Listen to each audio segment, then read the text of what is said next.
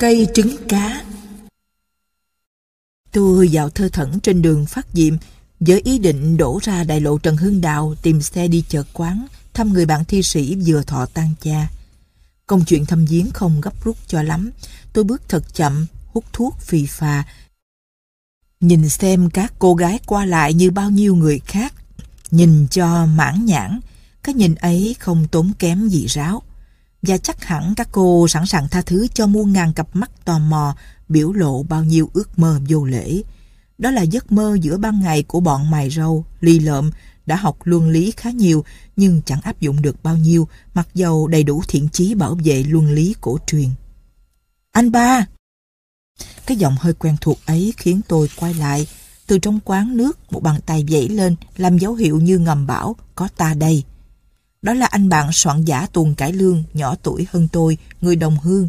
Tôi lúng túng chẳng biết xưng hô thế nào cho gọn, chẳng lẽ gọi anh bằng biệt hiệu soạn giả hàng mai. Anh chẳng ưa khoe khoang nơi công cộng. Với năng lực dồi dào, qua hàng chục tuần ăn khách, anh được các chủ đoàn hát lưu ý từ lâu. Về đường tình duyên, anh đã có hai vợ và dường như đã chán ngán thế sự thăng trầm. Tôi vào quán, nói trỏng. Ủa, ngồi đây hồi nào? Lâu rồi, bữa nay anh ba coi bộ mến người mến cảnh. Hồi nãy anh ba dòm cô nào đó. Thôi, dòm mà làm gì, tôi sẽ cho địa chỉ cô ta. Phá hoài. Lúc này nhà cửa ở đâu? Bây giờ dời qua nhà khác, bỏ cái nhà bên kia cầu chữ Y, bỏ cái nhà phía chợ Bình Tây. Trước kia, hồi ông Diệm và bà Nhu còn thống trị với uy thế gần như vô địch, thì tôi và soạn giả Hàng Mai ở chung một nhà. Anh làm thơ ký tại một sở tư, lúc rảnh rang, mãi ngâm thơ và nghiên cứu cổ nhạc. Tiền lương hàng tháng của anh tuy ít ỏi nhưng tạm đủ mua gạo, mua rau để nuôi sống vài người bạn thân, trong đó có tôi. Còn nhớ dạo ấy, mướn gian nhà chật hẹp, cất trên dũng bùn. Ban đêm tôi ngủ trên chiếc ghế bố nhà binh ngoài sân, mặc chiếc áo dày, kiểu áo cầu thủ bóng tròn, cho đỡ lạnh. Cái ghế bố ấy lại lấn ra ngoài ngõ hẹp, đụng vào chậu kiển của nhà đối diện. Anh soạn giả hỏi, Bây giờ anh ba ở đâu, sớm nào? Thì sớm cũ, từ hai năm qua tôi không muốn di chuyển. Bà vợ tôi khó tánh, tôi giờ nhà theo ý của bà cho yên vui. Hôm nào rảnh anh ba tới chơi, chỗ đó hơi ồn ào và khó kiếm số nhà. Nói xong anh ta gọi, thêm hai chai bia. Lại phải uống rượu vào lúc mặt trời vừa mọc hai sào. Tôi sợ những cử nhậu sớm, lúc đói bụng rượu công phạt khiến mình nhìn sự đời thêm méo mó. Nhưng tôi không từ chối, biết đâu ba bốn tháng sau tôi mới gặp lại anh soạn giả cố tri này Dường như anh đang ưu thời mẫn thế. Tội tình gì mà không ngồi nán uống cạn ly cho vui. Quán này chuyên bán cơm trưa cho giới lao động, nên lúc 9 giờ sáng ít ai ra vào. Và có lẽ ông chủ quán cần sự hiện diện của vài ba người nào đó để bầu không khí thêm phần ấm áp. Cô nữ chiêu đãi khui chai bia rồi lạnh lùng trở lại hậu trường. Đọc tiểu thuyết. Ngoài này chúng tôi chọn vị trí dựa lưng vào vách để chuẩn bị cuộc đối thoại lâu dài. Tôi mở lời. Có ai về sớm cũ không? Anh đáp. Anh ba muốn nói sớm nào? Sớm cầu mũ. Hồi mình ở chung đó, bao nhiêu vật đổi sao dời rồi. Anh ba đi tuốt, cho tôi thì về lại rai để thăm ông già vợ, lỗi đạo quân thần. Vẫn còn yên nguyên mấy gia đình cũ. Tôi sực nhớ đến gốc cây trứng cá. Cây này to lắm, che phủ chừng 10 thước vuông. Mỗi trưa trẻ con và luôn cả bọn người lớn thất nghiệp xúm xích lại để nhìn lên. Mấy chị bán chè, bán cháo ngồi bên hẻm nương vào bóng mát rộng lượng của nó. Cây trứng cá còn không? Anh đáp, còn đó, chớ ai bưng đem đi đâu. Chắc nó lớn dữ rồi, năm sáu năm nay, cây trứng cá mọc mau lắm. Thì thiên hạ chặt nhánh nó mấy hồi. Để câu chuyện khỏi lạc đề rồi đi sâu vào thế giới siêu hình, tôi nói cụ thể hơn. Cây trứng cá đó tượng trưng cho xóm nhỏ. Chú mày nhớ chưa? Nó như cây đa đình làng, nhà ông già vợ chú mày còn đó chứ. Ông còn mạnh khỏe không? Chàng soạn giả cao mày, nâng ly uống một hơi rồi im lặng. Trong ánh mắt anh thoáng gần bao nhiêu trang dĩ vãng. Riêng tư mà chỉ có riêng tôi mới đọc được vài hàng. Đó là thiên tình sử thuộc loại tình nghèo xóm nhỏ. Chúng tôi ở sát vách một gia đình đông con gái, năm ba cô mơn mởn chưa chồng. Người cha đang hồi làm ăn xuống dốc nên ngồi nhà mà uống trà, răng dạy các con về công dung ngôn hạnh. Dốc dáng của ông gợi hình ảnh người nông dân thời xa xưa với bao nhiêu khắc khổ. Mỗi hừng sáng, ông mặc áo dài đen, xách dù đi nhà thờ. Và đến tối các con phải gom lại quỳ xuống đọc kinh.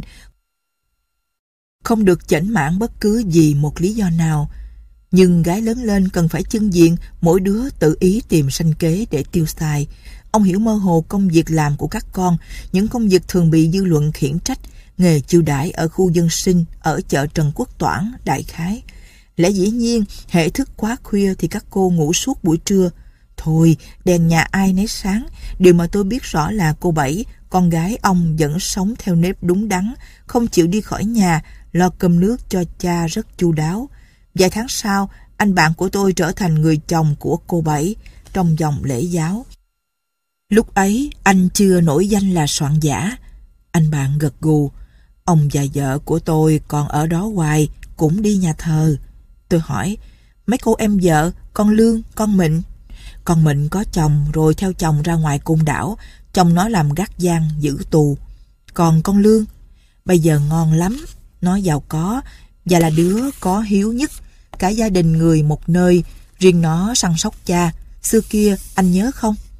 Làm sao tôi không nhớ, con Lương không đẹp nhưng trắng trẻo, nó ưa đi quan. Thỉnh thoảng nó bị cha đánh mắng để làm gương cho các em và để đánh tan dư luận trong xóm. Giấy rách phải giữ lấy lề, việc đánh con được người cha cử hành như một nghi lễ trang nghiêm. Cha chuốt ngọn roi tre, roi này để trên nóc tủ, không xê dịch như thanh gươm treo trên vách nhà của ông tướng soái.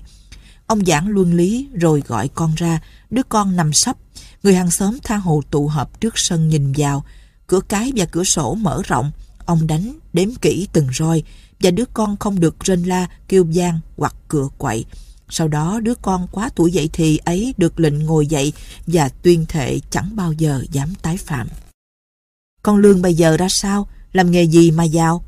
Nó học ăn lê, làm nữ chiêu đãi trong hiệu sang trọng và có chồng hẳn hoi. Trong nó là một Mỹ Kiều đẹp trai. Chàng này chịu chơi lắm. Nó cưng con Lương, bắt buộc con Lương dẫn nó về nhà ra mắt cha vợ. Nó trợ cấp cho vợ và cha vợ một số tiền khá to hàng tháng. Còn gì vui mừng cho bằng. Mái nhà gần sập được tu bổ, vách tường treo tranh ảnh đường phố bên Mỹ. Ông già vui lắm, con gái mình được tiếng tốt, có chồng đàng hoàng. Ban ngày thằng chồng nó về ăn cơm và không quên mua vài thứ xa xí phẩm như thuốc Salem, xà bông thơm, máy thâu thanh thứ nhỏ, thuốc sinh tố ngừa bá bệnh. Thằng chồng cũng vui vì cưới con nhà lành chứ không phải loại chị em mất nết đổi thay tình nghĩa như cơm bữa. Tôi hơi buồn ngủ, có lẽ vì rượu công phạt cái bao tử trống rỗng và có lẽ vì câu chuyện hơi nhàm. Đợi lát sau, anh bạn soạn giả mới tổng kết. Thế là đứa con bất hiếu nhất ngày xưa lại trở thành rường cột gia đình, dưỡng nuôi cha già. Và người cha này có phản ứng rất tốt, khuyên con gái nên tuân theo công dung ngôn hạnh để đền đáp tấm lòng của người chồng xứng đáng. Và hàng ngày, hừng sáng là ông mặc áo dài, sách dù đi đọc kinh. Đứng về mặt tu thân mà xét, tôi chưa thấy ai đàng hoàng như ổng, hồi nào cũng như hồi nào. Câu chuyện tưởng có thể chấm dứt, và đâu anh bạn soạn giả gọi thêm chai bia nữa. Tôi nói nhanh, được rồi, nếu có về xóm cũ tôi gửi lời thăm bác, chắc ổng quên tôi. Ông bây giờ chẳng muốn chú ý tới ai hết. Ờ, anh ba, anh còn gửi lời thăm ai nữa không? Nhớ ai bây giờ, có lẽ thiên hạ đã dời nhà đi chỗ khác. Họ còn ở đó y nguyên anh ba ơi. Năm ngoái, xôn xao một độ, thiên hạ đồn rằng tòa đô chánh giải tỏa, phóng con đường ăn thông qua chợ Nancy, rồi đâu vào đó chẳng ai bị đuổi đất dở nhà gì ráo.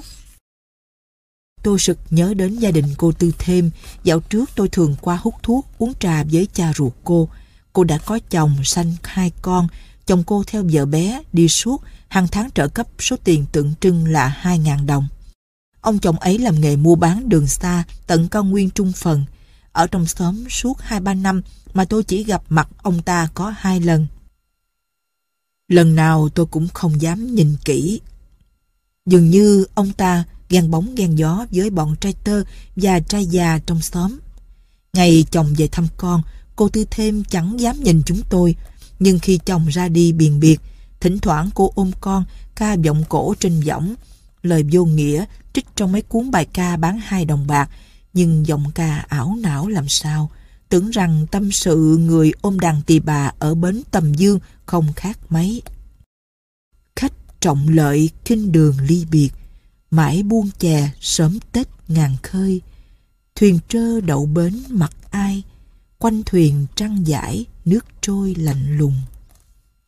Những lúc ấy, cô Tư sẵn sàng mời chúng tôi qua nói chuyện khào, cô than thân và trách móc tất cả bọn đàn ông. Chẳng ai chung thủy cả. Bọn đàn ông thiếu tình cảm và ác độc như con rắn. Một bạn trẻ của tôi cười, nói bóng gió. Thực tế sẽ chứng minh. Người bạn này lợi hại lắm, tên là Trung, khá đẹp trai, ít ăn nói.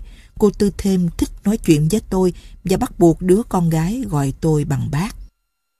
Người hàng xóm hồ nghi rằng cô Tư dành cho tôi khá nhiều cảm tình nồng hậu và rất ghét anh chàng Trung kiêu hãnh ấy. Thuở đó anh ba mê cô Tư thêm.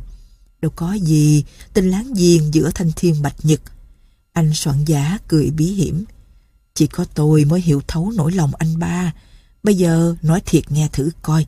Hàng đêm cô Tư ngủ ngoài trái nhà, xuất nhập tự do, không cần mở cửa khoét vách. Anh bà có ý nghĩ gì đang tối không? Tôi đáp, có chứ, nhưng không dám. Anh ba sợ cô Tư bị chồng bắt tại trận rồi cúp tiền trợ cấp. Đâu phải, tôi sợ cô Tư bắt buộc tôi đóng vai trò bình phong. Chàng soạn giả cười vang.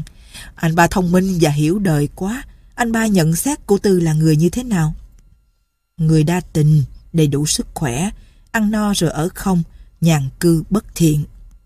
Thôi đi, hơi đâu mà nói xấu kẻ khác. Nhưng tôi nói ra để làm đề tài văn nghệ. Cô Tư cố tình bắt buộc tôi đóng vai bình phong. đầu là bằng cớ anh ba nói thử. Đêm đó tôi thao thức, bước ra khỏi nhà, trời tối mờ mờ, mưa lác đác. Gió thổi mạnh, bên kia cách vài thước, cái thành mùng cô Tư bay phấp phới.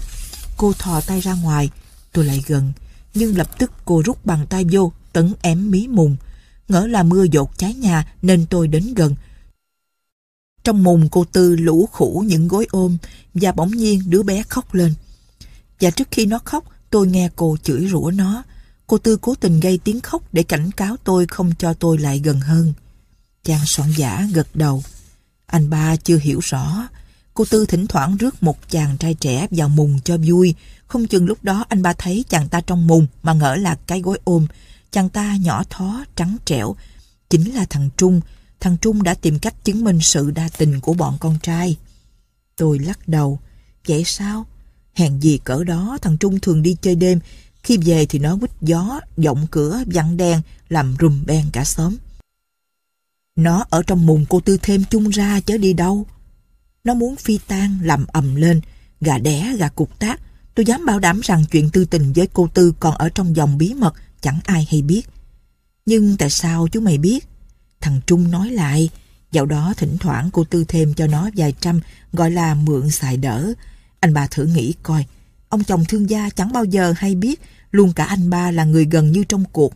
Ai cũng nói cô Tư nết na, thủ tiết chờ đợi ngày hối cải của ông chồng. Bây giờ cô Tư còn đó không? Chồng cổ về rồi, anh chàng thương gia ấy về chuồng cũ sau khi theo tình nhân, lá rụng về cội mà. Hồn con một thuở đã đi quan, anh ta mua nhà, nuôi nấng vợ con, cho con học trường Tây, gia đình êm ấm lắm. Cũng đáng mừng, rốt cuộc mọi người đều sống trong lúc tao loạn, chẳng ai chết chóc trong xóm năng si. Nói xong, tôi nốc cạn ly bia, câu chuyện đã đến lúc nhạt phèo, anh bạn soạn giả vẫn dựa lưng vào vách. Tôi đoán chừng anh đang chờ đợi một người bạn nào đó để vay hoặc đòi nợ. Anh nói lạc giọng. Không phải vậy đâu anh ba, đời là buồn. Trong một thoáng tôi chợt hiểu anh đang thắc mắc về gia đình. Một vợ nằm giường lèo, hai vợ nằm chuồng heo. Sáng nay anh trúng tiền, bị tất cả hai người vợ ruồng rẫy nên nhìn đời bằng cặp mắt xiên xéo. Anh muốn giải bày nỗi lòng cho cả vũ trụ để bao nhiêu đau khổ được vơi. Tôi hỏi, tại sao đời là buồn? Anh bà lớn tuổi hơn tôi, anh dư biết. Làm sao biết được, chú mày hẳn là đầy đủ bản lãnh. Hai câu chuyện mà tôi vừa kể cho anh ba nghe toàn là tài liệu sống, tai nghe, mắt thấy. Nó chứng minh rằng mỗi người đàn bà đều có dĩ vãng. Anh chàng Mỹ Kiều và anh chàng thương gia đều là hai kẻ biết sống với hạnh phúc hiện tại. Nếu suy nghĩ giới dẫn đến dĩ vãng, nếu điều tra lý lịch vợ con mình thì làm sao họ cười được? Ta nên bắt chước họ. Chàng soạn giả lắc đầu. Làm sao bắt chước? Họ hàng gắn được dĩ vãng vào hiện tại nhờ họ có tiền. Chúng mình khô túi. Chỉ còn cách nói dốc nghe chơi. Thôi, hẹn dịp khác. Anh ba chưa tin hả? Cứ đi năng si về xóm cũ. Tôi vội ra khỏi quán đi bộ, lần về phía Năng Si, Đường xa mà quá ra gần. Tôi suy nghĩ miên man. Nếu không gặp chàng soạn giả này, chưa ắt tôi trở về xóm cũ. Đến đầu hẻm, tôi đi chậm rãi qua cây cầu dáng, nước đen ngòm, chảy lờ đờ, cạn hơn hồi xưa vì rác rến đổ xuống quá nhiều. Hai bên đường chẳng có gì lạ, chẳng ai nhận ra tôi. Cây trứng cá hiện ra cao lớn, lá vàng rụng đầy gốc. Cái trái nhà nơi cô Tư ngủ lúc chồng theo vợ bé hãy còn đó, bộ dáng trống trơn. Tôi qua nhà con Lương, nhà trang trí khá đẹp, sặc sỡ, cửa khép hờ. Con Lương dặn máy thâu thanh, nha kẹo cao su. Người cha ngoan đạo đang nằm đọc báo. Con Lương nhận ra tôi, nó chào hỏi. Tôi vào nhà, nó có chồng sang trọng như anh chàng soạn giả thuật lại. Tôi hỏi đến cô Tư, con Lương cho biết dạo này chồng cô mua nhà khác, cưng cô lắm. Nhà cũ của cô Tư chẳng còn ai, người quen đến ở trọ. Tôi liếc ra cửa sổ. con cây trứng cá, buồn quá. Chú thấy cây đó có khác không? Nó cứ như vậy hoài. Tôi dòm kỹ, cây trứng cá không rậm rạp, tuy gốc to hơn, và bên gốc tua tủa vài nhánh to bị chặt, lưu lại những vết thương méo mó, chai cứng như những con mắt mù lòa. Tôi hỏi, hổm rày thằng anh rể soạn giả hàng mai có về đây không? Con Lương đáp, nhà kẹo cao su. Ảnh có về rồi đi, có bộ ảnh khổ lắm, mời vô nhà thì không chịu. ảnh đứng giữa gốc cây trứng cá, cả buổi. Hỏi thì ảnh nói cây trứng cá này là sân khấu cũ, đạo kép xưa đã tứ tán như mây bốn phương trời, còn đâu.